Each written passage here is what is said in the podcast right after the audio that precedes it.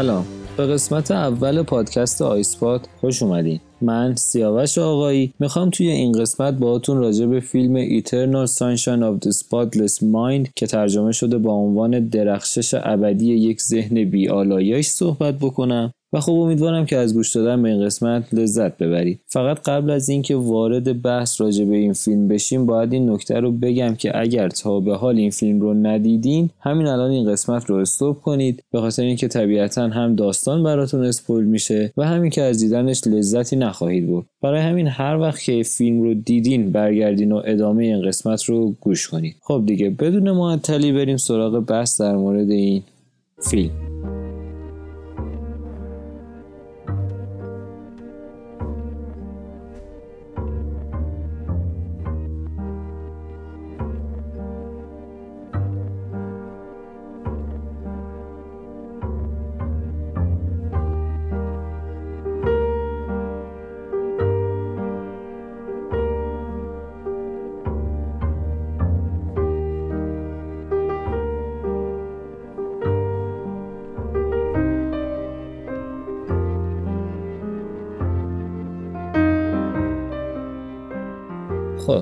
بذارید اول بریم توی دنیای فیلم و راجع به داستانی که برامون نقل می‌کنه صحبت بکنیم. بعد برمیگردیم و راجع به کارگردان و عواملی که توی این فیلم دخیل هستن حرف می‌زنیم. اگه یادتون باشه این فیلم داستان دو نفر به نامهای جوئل و کلمنتاین هست که اینا توی یه مهمونی ساحلی با هم آشنا میشن و کم کم یه رابطه احساسی و خیلی خوب و با هم آغاز می‌کنن. اما رفته رفته بین این دو نفر اختلافاتی ایجاد میشه که کلمنتاین حس می‌کنه به خاطر جوئل داره تبدیل میشه به یه آدم خسته کننده و از اون طرف جوئل هم از بیفکری های کلمنتاین خسته شده و میگه حتی به خاطرش احساس شرمندگی می‌کنه. نقطه اوج این قصه شب آخر رابطهشونه یعنی شبی که کلمنتاین مسته و خیلی دیر وقت داره میاد خونه در حالی که با ماشین جوئل تصادف کرده. و وقتی به خونه می‌رسه اینا دعواشون میشه و جول برمیگرده. حرفی به کلمنتاین می‌زنه که کلمنتاین حس می‌کنه برای همیشه می‌خواد این آدم رو از ذهنش پاک کنه. حالا اون قسمتی از فیلم که همه بهش میگن قسمت سورئال دقیقا همین جاست یعنی این اتفاق که یکی از خاطراتت پاک کنی می‌تونه بیفته. برای همین کلمنتاین هم میره به یه شرکتی به اسم لاکونا که اونا تخصصشون اینه که خاطرات یک آدم رو از ذهنت پاک کنن.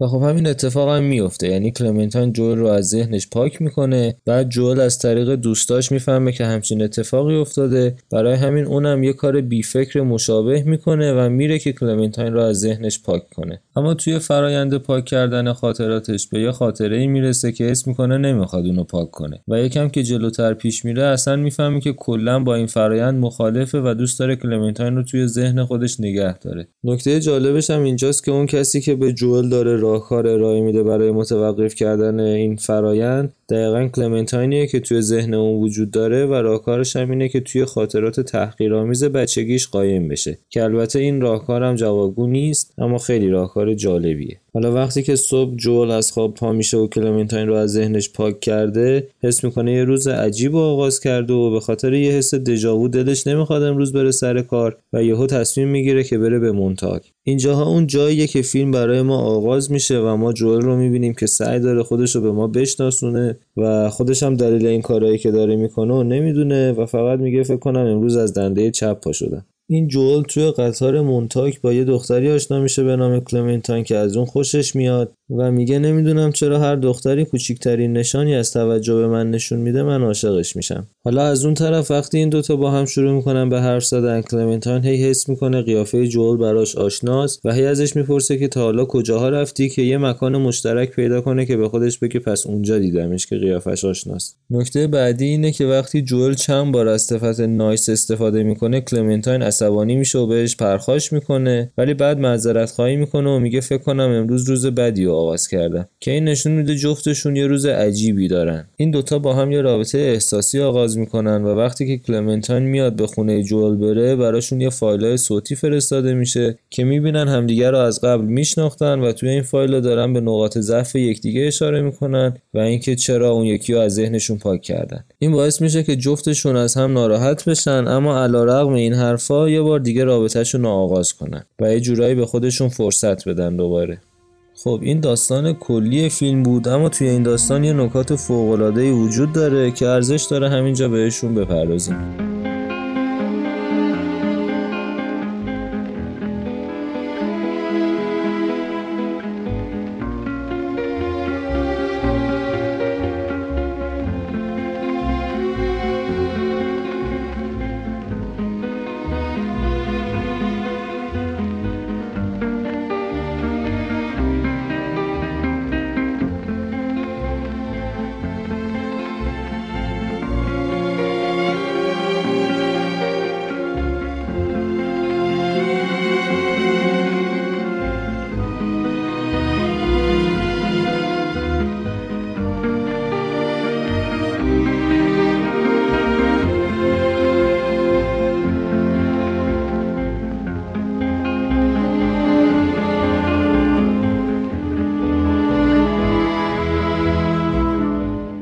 اولین نکته زمان به هم ریخته فیلمه. یعنی اینکه ما اولین صحنه که از رابطه اول جول و کلمنتاین باهاش روبرو هستیم شبیه که جدا میشن از هم همون شب آخر رابطه. اما کم کم در مرور فیلم برمیگردیم و در نهایت می‌رسیم تازه به اونجایی که اینا با هم آشنا شدن. فیلمایی که اینطوری داستان به هم ریخته دارن معمولا داستانشون ساده است اما فیلمنامهشون خیلی قویه.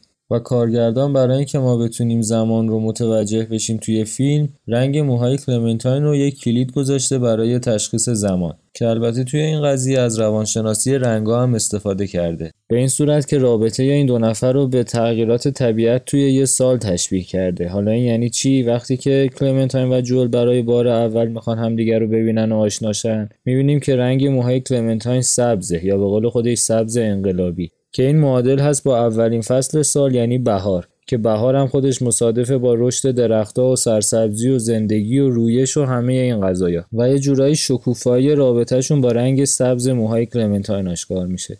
بعدش وارد فصل تابستون این رابطه میشیم. فصلی که پر از گرما و عشق و محبت و صمیمیت و رنگ موهای کلمنتاین توی این فصل قرمزی که نماد احساس و عشق و صمیمیت و دوستیه. بعدش کم کم اختلافات بین جول و کلمنتاین زیاد میشه و اینا از هم فاصله می‌گیرن. مثل اونجایی که جول توی رستوران میگه نمی‌دونم مردم به ما به عنوان چه چیزی فکر می‌کنن. یه زوج خسته کننده توی این قسمت از فیلم و این قسمت از رابطهشون که اینا از هم دارن فاصله می‌گیرن رنگ موهای کلمنتاین نارنجی شده. که اینم نماد فصل پاییز و زرد شدن و حالا نارنجی شدن برگ گیاها و درختها. و این رنگ میمونه تا آخرین شبی که کلمنتاین و جول با هم هستن و کلمنتاین میاد خونه و دعواشون میشه و وقتی می‌خواد بره بیرون می‌بینیم که کلمنتاین میره محو میشه توی یه سیاهی. از خونه که می‌خواد بره بیرون انگار که رنگ موهاش محو شده توی تاریکی. که این مثل یه برگی میمونه که از درخت افتاده و داره آروم آروم محو میشه و میاد روی زمین. بعدش از هم جدا میشن و رنگ موهای کلمنتاین به آبی سرد و افسرده و فاسد و یخی تبدیل میشه. مثل فصل زمستون که برگ از درختها میفته و درختها خشک شدن و روی زمینم برف نشسته که یه حالت خیلی سردی رو به ما القا می‌کنه. و در این قسمت که کلمنتاین با پاتریک در رابطه هست می‌بینیم که رنگ موهاش به رنگ آبیه.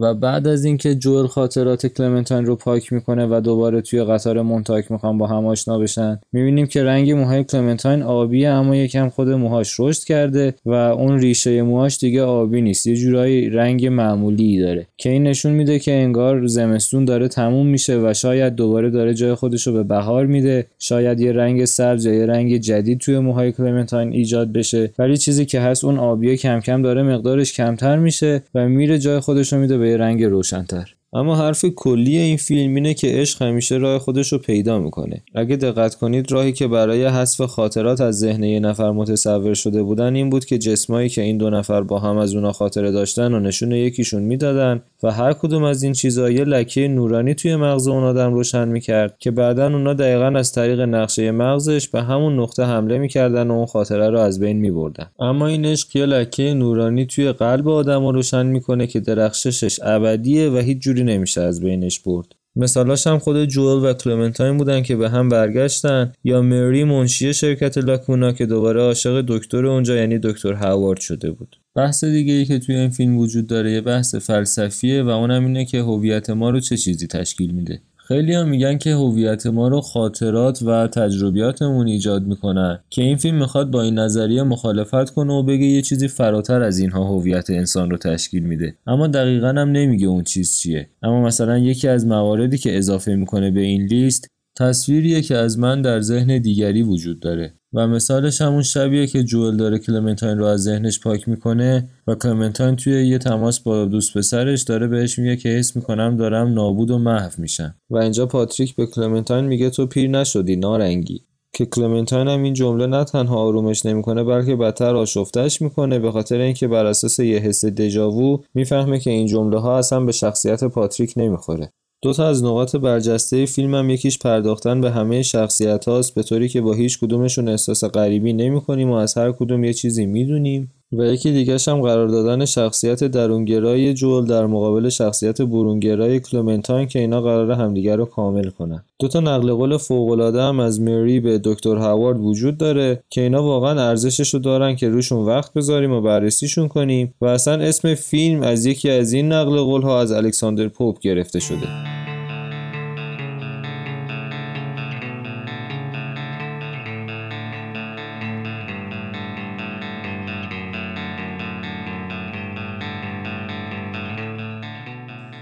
نقل قول اول از نیچه در فراسوی نیکوبد که میگه خوشا به سعادت فراموشکاران که حتی اشتباههایشان نیکوست. حالا من نتیجه این جمله رو دقیقا به همون صورتی که خودم خوندم براتون میگم تا تاثیرگذاریش همون اندازه بمونه. میگه فراموشی موهبتی است بینظیر. زمانی که هر یادآوری حتی اگر به انتخاب درست بیانجامد دردناک است. خب این روی خوب سکه فراموشی هست. و اگه اون روی سکه رو به ما نشون نمی‌دادن شاید اصلا این فیلم یه فیلم ناقص میمون. برای نشون دادن اون طرف فراموشی از یه شعر از الکساندر پوپ استفاده کردن که اسم فیلمم از همین شعر گرفته شده. اما برای درک معنی این جمله بهتر اول داستانی که پشتش بوده و به طور خلاصه بگیم بعد روی معنی این شعر با هم بحث کنیم.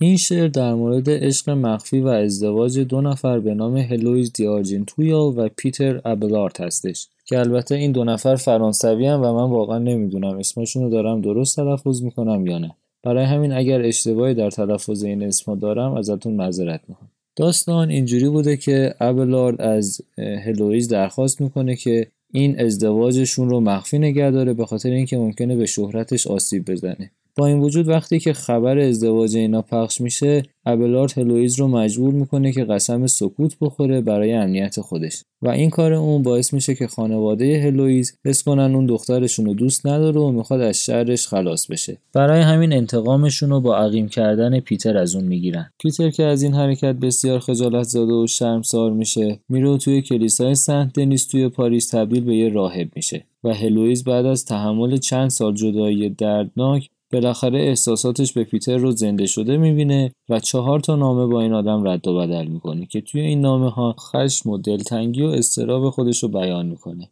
اما به خاطر برخوردها و تضادهایی که نظرهای این دو آدم با هم داشته باعث میشه که هلویز احساس بدتری بهش دست به دو تصمیم بگیره ادامه زندگیشو در جدایی سپری کنه. حالا برمیگردیم به شعر. من ترجمه فارسی که برای این شعر دیدم اینطوری بود. پاک دامنی چه نغز است؟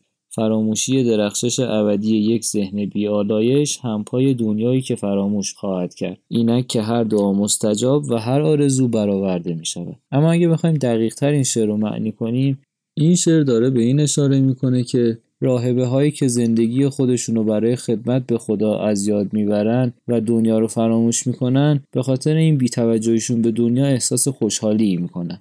اونا دنیا رو فراموش می‌کنن و دنیا هم در مقابل اونا رو فراموش می‌کنه. هیچ کدوم از اونا به وجود اون یکی نیازی نداره. خب حالا اینجا منظور اینه که در این فراموشی اونها یه خوشحالی وجود داره که این خوشحالی خالص نیست. مثل اینه که توی خواب عمیق فرو بریم. هیچ نگرانی و ترس و استرابی نداریم اما در مقابلش لذت بودن با کسی هم نداریم که قرار وقف شدن در راه خدا این خلع رو پر کنه. در ادامه میگه که ذهنی که خودش رو توی خاطرات بد گذشته ساکن نمی‌کنه و خودش رو از اونها جدا می‌کنه به یه خوشحالی عمیقی می‌رسه که اون خوشحالی خالصه و میشه اونو با یک درخشش ابدی مقایسه کرد. و در نهایت داره اینو میگه که هلویز به خاطر اینکه دعاهاش مبنی بر جدا کردن خودش از خاطرات مربوط به پیتر که برای مدتها اونو آزار می‌داده جواب داده و همچنین داوطلبانه جدا کردن خودش از آرزوی بازگشتن با پیتر که حالا دیگه می‌دونست عاشقش نبوده هم کارساز شده احساس خوشحالی می‌کرد که این واقعا یک خوشحالی حقیقی بود. پس توی این نقل قول داره از فراموشی انتقاد میشه و اینو میگه که اگه هلویز پیتر رو از ذهنش پاک کرده بود شاید دوباره می‌خواست عاشقش رو وارد یه مسیری بشه که خب اشتباه بود. برای همین چه بهتر که آدم خاطراتش رو در ذهنش داشته باشه و بتونه خودش رو از اونها جدا کنه. این دوتا نقل قول دروی فراموشی رو به ما نشون میدن و یه شاهکار از این فیلم در ذهن ما باقی می‌ذارن حالا دیگه وقتشه بریم آدمایی که اسمشون با این فیلم گره خورده و بشناسیم و یکی دوتا فکت هم راجع به این فیلم بگیم که خالی از لطف نیستن.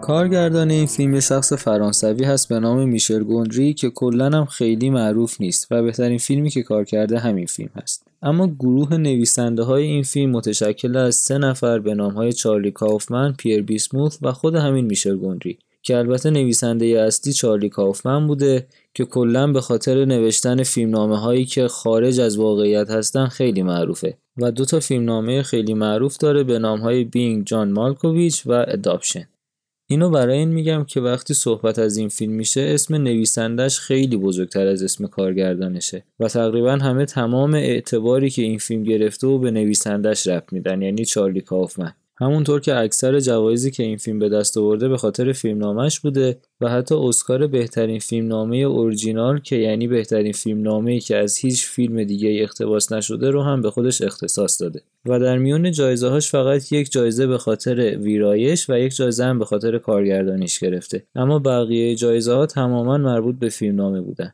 دوتا بازیگر اصلی این فیلم هم جیم کری و کیت وینستت هستن که هممون باهاشون آشنایی داریم. جیم کری به خاطر فیلم های کمدیش مثل ماسک یا احمق و احمقتر یک و دو و کیت وینستت هم به خاطر بازی درخشانش توی فیلم تایتانیک. نکته قابل توجه اینه که جیم کری اکثر نقشایی که بازی می‌کنه کاملا کمدی هستن ولی توی این فیلم می‌بینیم با توانایی بالا می‌تونه از پس همچین نقش جدی بر بیاد. البته این فیلم تنها نقش جدی اون نبوده و فیلم‌هایی مثل مجستیک، مردی روی ماه و نمایش ترومن هم همینطور بودن نکته جالب دیگه مربوط به خود کیت وینستته که این آدم اصلا یه شخص انگلیسیه ولی توی این فیلم می‌بینیم انقدر خوب با لهجه آمریکایی حرف می‌زنه و هیچکی حتی شک هم نمی‌کنه.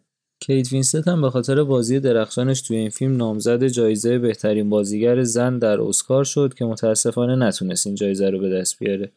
اما جیم کری علیرغم تمام توانایی‌هاش توی این نقش حتی نامزد دریافت اسکار هم نشد. های این فیلم هم شخصی آمریکایی به نام جان برایان نوشته که این شخص کلا خواننده هست، نویسنده متن آهنگ هست، نویسنده موسیقی هست، با سازهای مختلفی بلده کار کنه و تهیه کننده موزیک هم هست و برای خواننده های مثل کانیه وست کار کرده. برای خیلی فیلم های دیگه هم موسیقی ساخته که معروفترین اونا می‌تونه فیلم مگنولیا باشه. اگه بخوایم به نمره های این فیلم نگاه کنیم توی سایت IMDb توسط مردم نمره 8.3 هم از 10 رو کسب کرده توی سایت متاکریتیک توسط 41 منتقد نمره 89 و توی سایت راتن تومیتوس هم توسط 238 منتقد تونسته نمره 93 رو به خودش اختصاص بده. هزینه ساخت این فیلم 20 میلیون دلار بوده و پولی که از فروش بلیتاش در جهان به دست اومده 73 میلیون دلار بوده. اما بریم سراغ چند تا فکت در مورد این فیلم که حداقل از دید من جالب بودن. اولیش مربوط میشه به آدرس شرکت لاکونا توی این فیلم که دقیقا توی همون خیابونی قرار داره که شرکت های توی فیلم بینگ جان مارکوویچ که اونم توسط خود چارلی کافمن نوشته شده وجود داره و خود کلمه لاکونا هم یک کلمه لاتین هست به معنی گپ یا قسمت گم شده فکت دوم در مورد اینه که داستان این فیلم رو خود چارلی کافمن و میشل گوندی در سال 1998 شروع به نوشتنش کردن. اما وقتی فهمیدن فیلمی به نام ممنتو توسط کریستوفر نولان داره ساخته میشه که اونم محتوای مشابهی داره تصمیم گرفتن که متوقف کنن این فیلم رو.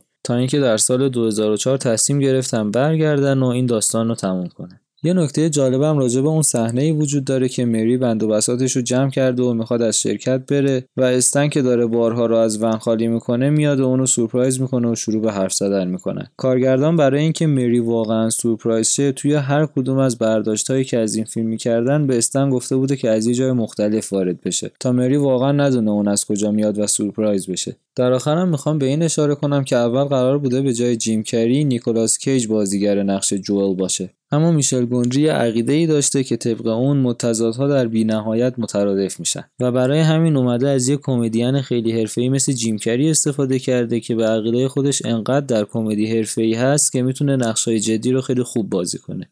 یه مورد دیگه از این اعتقاد کارگردان رو میشه در قرار دادن شخصیت درونگرای جول در مقابل شخصیت برونگرای کلیمنتاین دید. که اون اعتقاد داشته که این دو شخصیت انقدر متضاده همن که می‌تونن یه رابطه خیلی خوب و ایجاد کنن و مترادف همدیگه بشن و در واقع همدیگه رو کامل کنن. خب این بود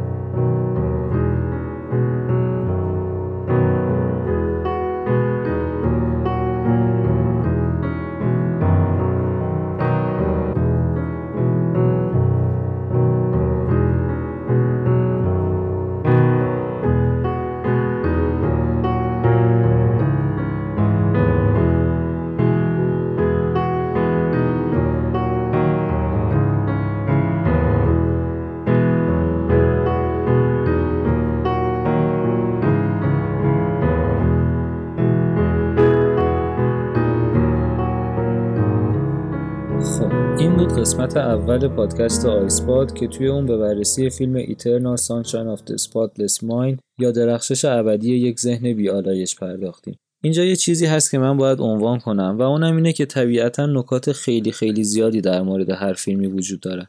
ولی ما نه وقتشو داریم که همه اونا رو بررسی کنیم نه اینکه من دانششو دارم که به همه اونا بپردازم برای همین اگه از نظرتون نکته راجع به این فیلم هست که باید بهش میپرداختم و نپرداختم از همینجا از همتون معذرت می‌خوام.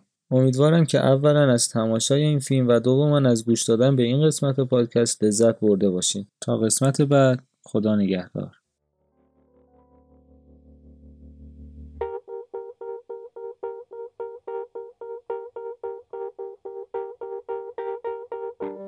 Birds flying high, you know how I feel. Sun in the sky,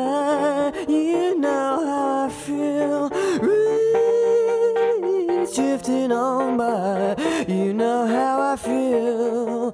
It's a new dawn, it's a new day, it's a new life for me. And I'm feeling good.